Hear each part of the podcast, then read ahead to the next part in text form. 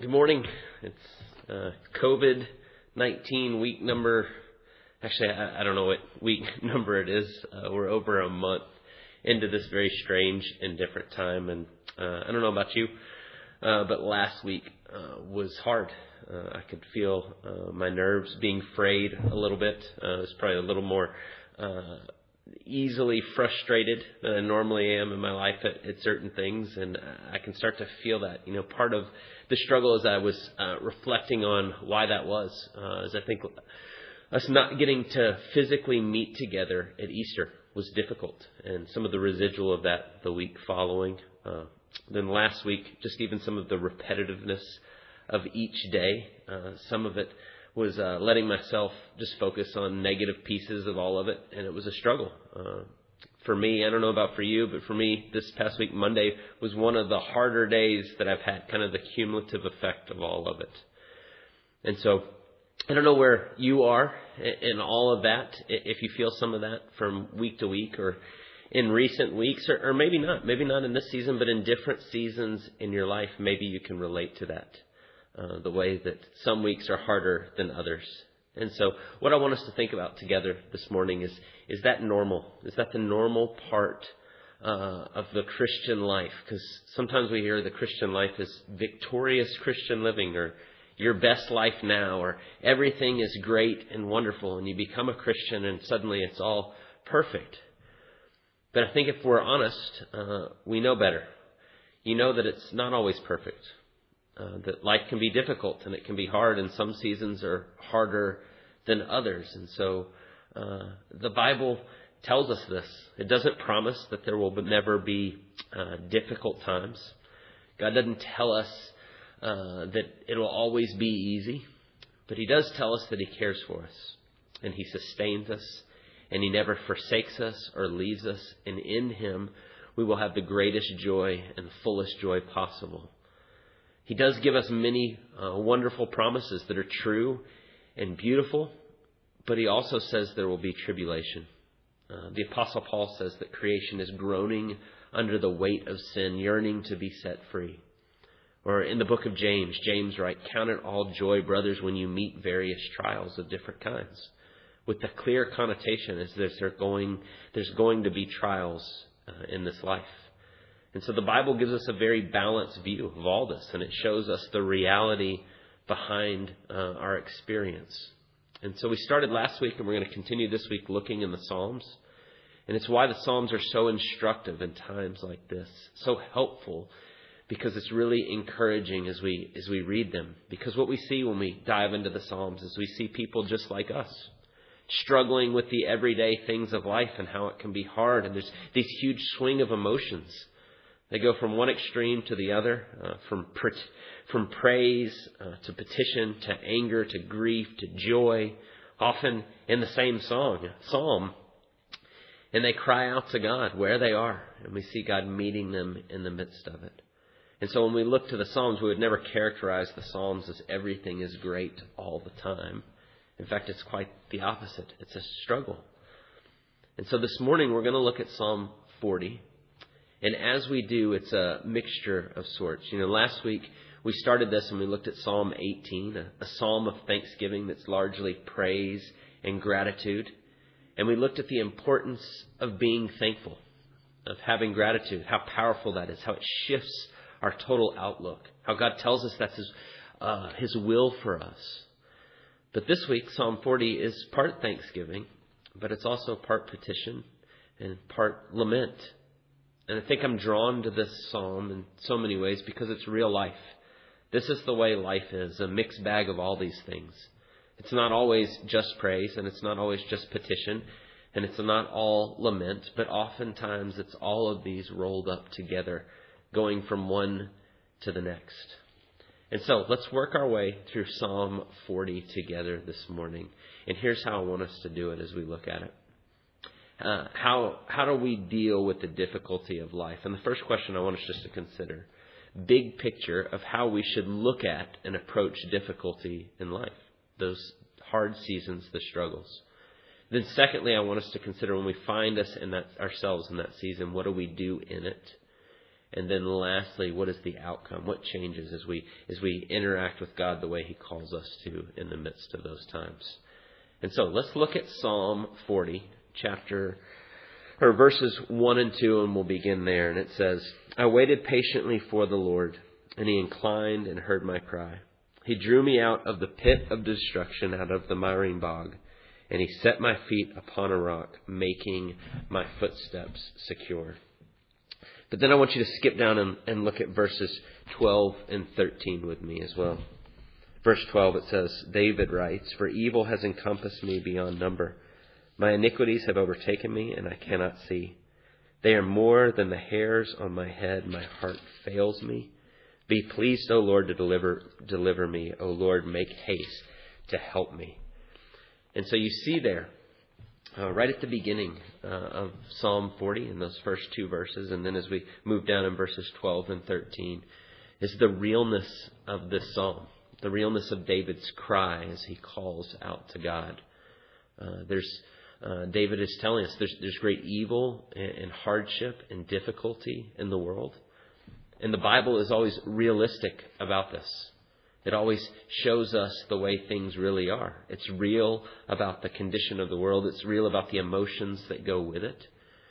But it's also real about why it's hard and what causes it and why it's here. And the Bible tells us over and over there is difficulty in the world, and the reason is sin we, and, and by we, I mean all of us, including myself and you and every human who's ever lived, have ignored God and rebelled against Him in His world. I say that often as definition of sin, rebelling against God and the world He created. And that sin is pervasive in the world, and because of that sin, the world is out of sorts. It's under the curse of sin, and there's a futility that goes with it that is built into the creation. And that futility alerts us to the reality that things are not as they should be. But it also alerts us to the reality that we are in need. Need of a Savior. Need of someone who can come and fix this, that can bring us out of this. Now, we do profess Jesus has come. He has defeated sin and death. He says, I have overcome the world and I will sustain you in and through this. In Jesus, you are a new creation. There's a new world dawning in the power of the Holy Spirit that is remaking the world. But Jesus says, until his return, there will be hardship. There will be persecution. The world is still groaning under the weight of sin. And although we are called to work in it, to love people, to seek to do justice, to care for one another, to proclaim the excellencies of Him who called us out of the darkness into His marvelous light, there will be a struggle in doing so. Sin is still active in the world and it's a still a real thing. And you see David giving voice to that so clearly here in verse 12. And it's in that struggle that he cries out. And so the first thing I want you to see and to consider is that difficulty is part of the world. We are never promised that there will not be hard times. And we need to see that clearly to see all else rightly. Because the way in which you proceed is going to be greatly influenced by the way that you see difficulty in the world. Your foundational or your baseline beliefs will color the way you operate from there. And so it's important that we get that right from the beginning. One of the saddest and most difficult things when we're dealing with the brokenness of the world is to get that kind of fundamental truth wrong and embrace a teaching that is false. Uh, sadly, some of the most damaging uh, heresy, false teachings come from within the church, and uh, maybe you've heard it said something like this If you just have enough faith, you won't have any difficulties. Uh, if you name it and claim it, or uh, the word of faith movement that started in the early 70s was built upon this heresy that says that you can change anything if you have enough faith, that you can do it. The power of your words and proclaiming these things. And so the heresy went so far as to say that if you aren't rich, or you're sick, or if you're dealing with these struggles, it's because uh, of your sin particularly you don't have enough faith. It's your unbelief. And that's morphed today into what we call the prosperity gospel that says that if you just have enough faith, God will make you rich and you'll never have sickness. But that is not promised in the Bible. This is why I say the baseline, the foundational beliefs, where we start, is so important because it colors the way we deal with so many of these things in our life. God promises wonderful things. He promises to be with you, that He will sustain you. He will ultimately work all things for your good and His glory, whether in this life or the next. But He will use your difficulty in your life for times of growth. But He never says, if you have enough faith, nothing bad will ever come. That's not true, and we need to start here. If we miss that, it sends us off into a trajectory that causes all sorts of problems. And so, first, here, consider how do we approach difficulty? Is that we should expect it in this life. It is to be expected. It's part of our human experience in a fallen, sinful world. But the second big picture thing that I want you to look at is if you look there at verses 1 and 2 again, is that when David says, I waited patiently on the Lord. And he inclined and he heard my cry, and he brings me out, and he sets my feet on a rock, and he makes my footsteps secure.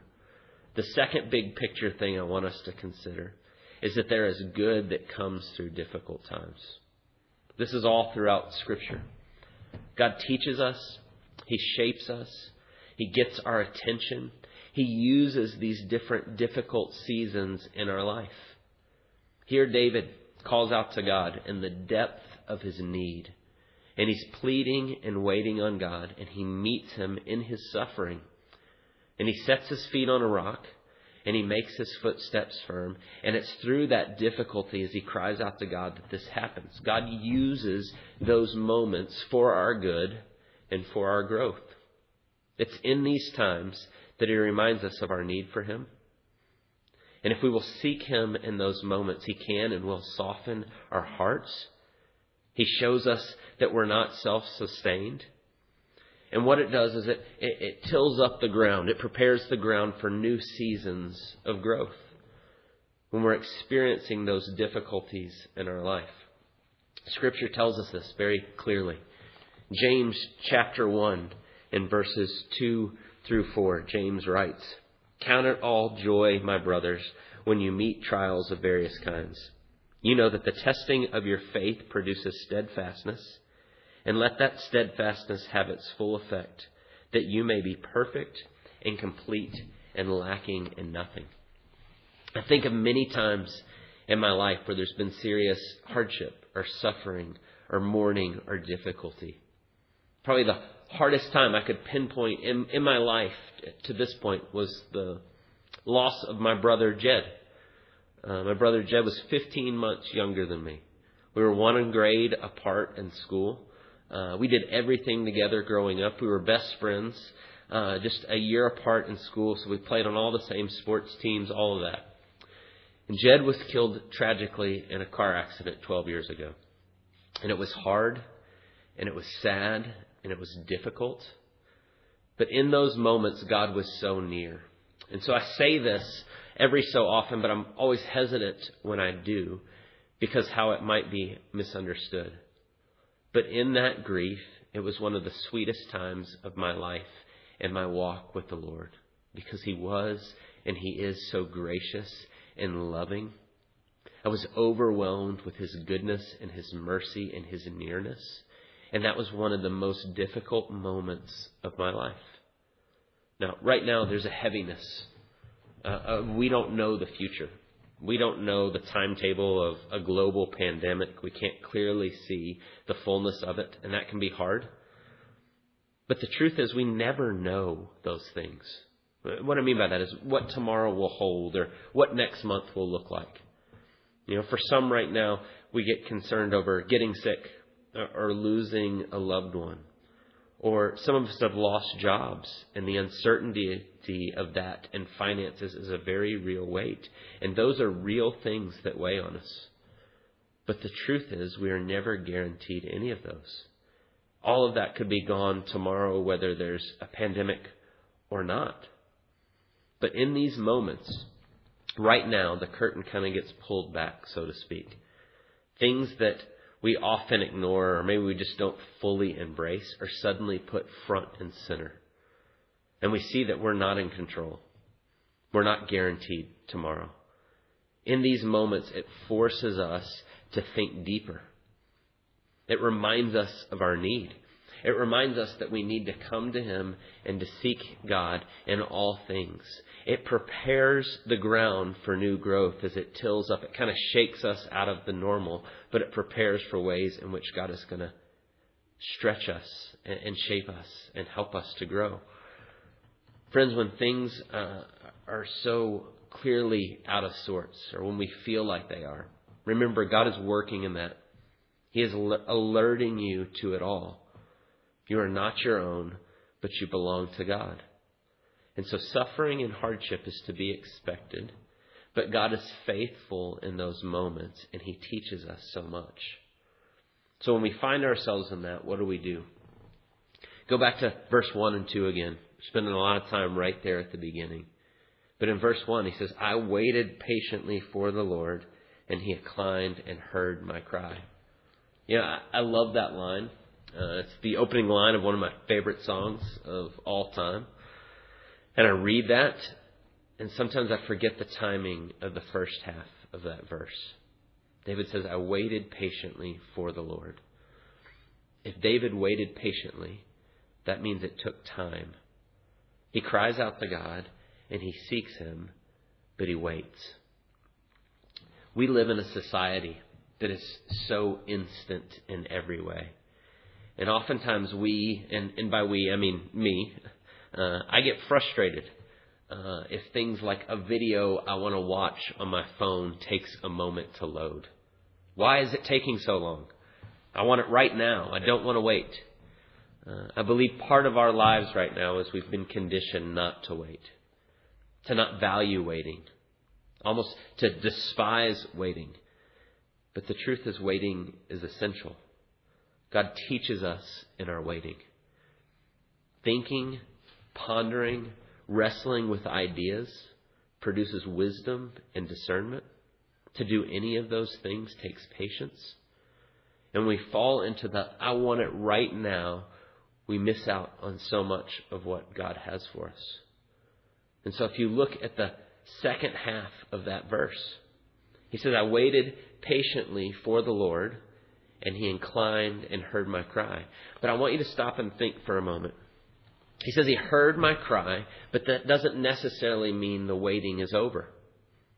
Even the very next verse, uh, as it gets to verse 3, he says, He drew me, or I'm sorry, verse 2, He drew me out of the pit of destruction, out of the miry bog, and He set my feet upon a rock, making my steps secure.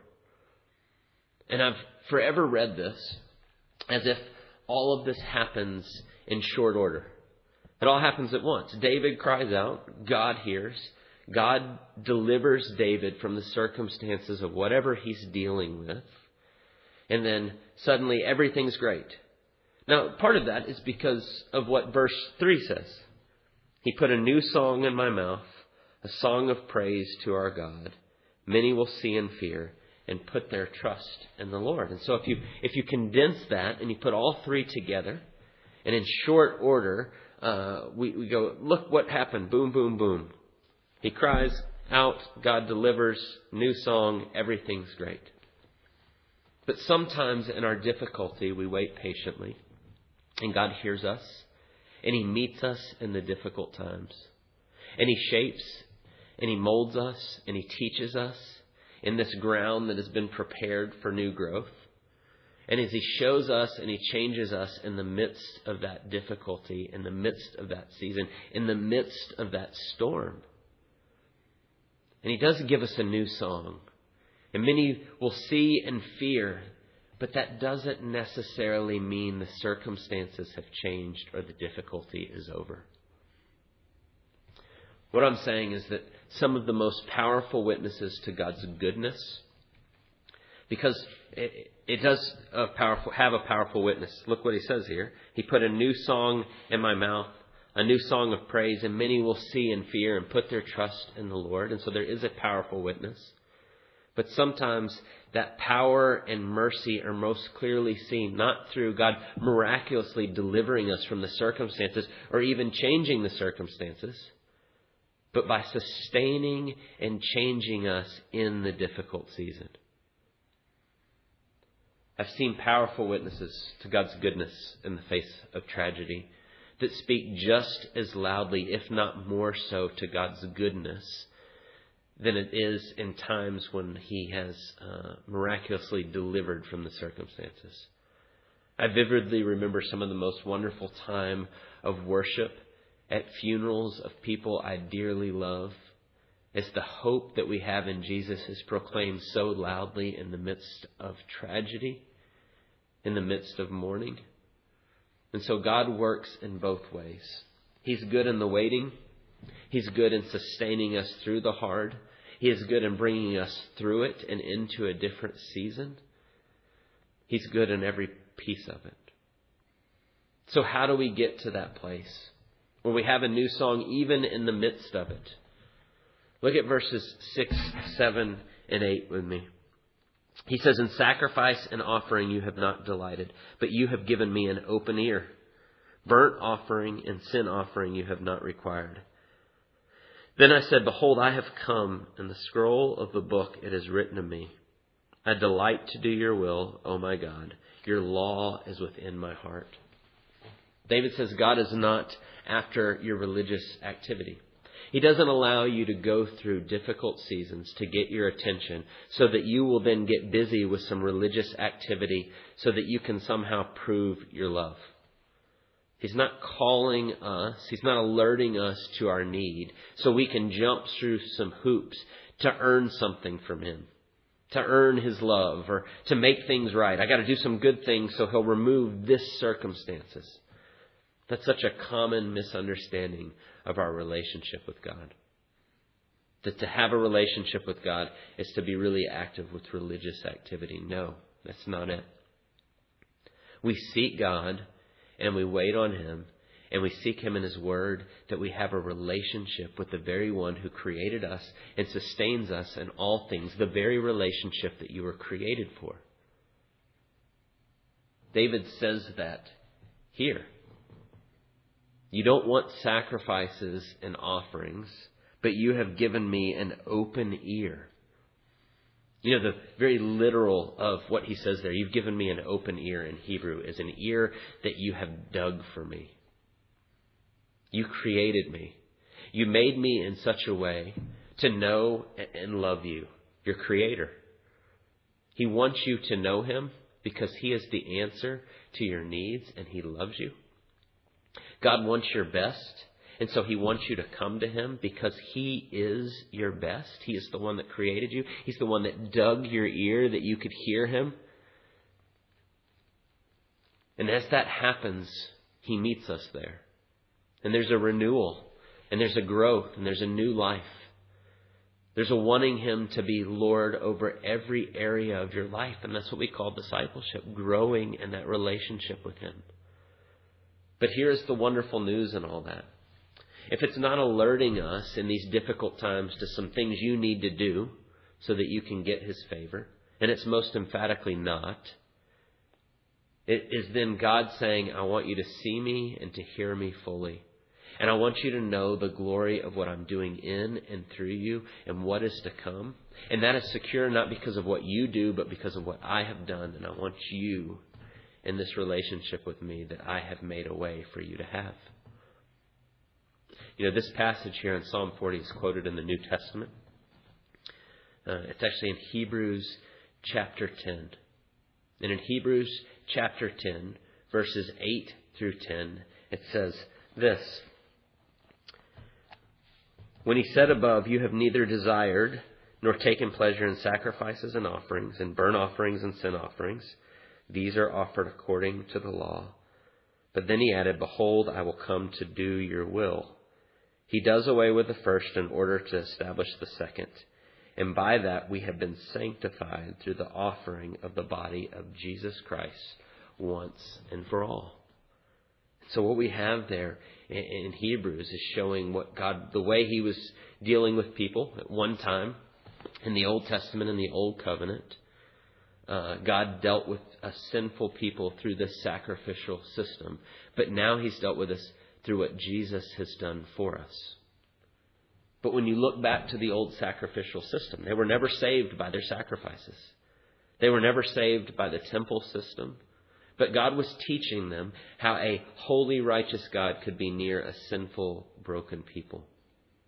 But now we have complete access to God through what Jesus has done for us. And this is the whole of Hebrews, expounding how Jesus is better than the old covenant. That now we've been sanctified through the offering of the body of Jesus Christ once and for all. God doesn't want your religious activity to make you right with Him. He's given you that in Jesus. He wants you to be in this relationship with Him that He's provided. I don't desire your religious activity. Jesus did that. God says, I want you to come and I want you to listen to me. I want you to know me. I want you to see me in everything. That I am the one and the only one that will rescue you but I'm also the God that will take you through the storm. I'm also there with you no matter the circumstances. And so God does hear, and He does answer. And when He does, we see Him afresh, and He meets us there. And in doing so, He gives us a new song. Uh, he, he stretches us and He grows us, and it leads to new praise and thanksgiving. It leads to a new obedience and delight as Him, and not as a way to earn His love, but in a response to His love and what He's done for us. And so you wait on the Lord, and you continue to seek Him in all things, and He meets you there. And when that happens, I want to end here with just considering this last part of what David says. Look at verses 3 through 5. He put a new song in my mouth a song of praise to our God. Many will see and fear and put their trust in the Lord. Blessed is the man who makes the Lord his trust, who does not turn to the proud, to those who go astray after a lie. You have multiplied, O Lord my God, your wondrous deeds and your thoughts towards us. None can compare with you. I will proclaim and tell of them, yet they are more than can be told. And so he says, You've multiplied your goodness towards us. I see you more fully. You meet me in the midst of this. And now I see the fullness of who you are in a new way that I had not seen before. And I will proclaim and tell of them. But yet they are more than can be told. And in those difficult times, God reveals more fully who He is. And He changes us. And then He begins to use us for His glory. You know, here as David waits, God meets him in it, and he renews him. He gives him a new song. And you see that this is a real and true hope is found, and it begins to overflow. Many will see and fear. And so, right now, and not just right now, but every day, we have a powerful opportunity to show where true hope is found. And it's in the source of all good, our God and our Creator the one who alone can satisfy. And as we do, the outcome is a deeper walk with Him, which leads to a new song, which leads to others seeing the hope that can only be found in Him. So I said a few moments ago how powerful and glorious it is, glorious it is when those that are putting their hope in the Lord and are trusting Him in all things and in fact, the more difficult the seasons, the more pervasive the darkness is, the greater the light shines brightly through that. And so I just want to encourage you today to seek Him in whatever season it is you are in. He has given you an open ear, an ear that He has dug. He is always there, pursuing and loving you in all things, and God will meet you in it, and He will shape you. He will till up that ground in the difficult times for new growth. And He will draw near to you, and He will use it for your good and for His glory. Let me pray for all of us. God, we thank you for the glorious truth that you love us, that you are with us in all things. We thank you that you do tell us that even though there will be persecution and suffering and struggle in this life, that you are bigger than all those things. That you are so good and so powerful and so loving that you will use every bit of it for our good and your glory. That none of it will be wasted. That you use every bit of it uh, to draw us closer to you, to show the goodness uh, of your mercy, to provide us and those that are watching with a greater hope in you and what you've done. We thank you and we pray all these things in Jesus' name. Amen.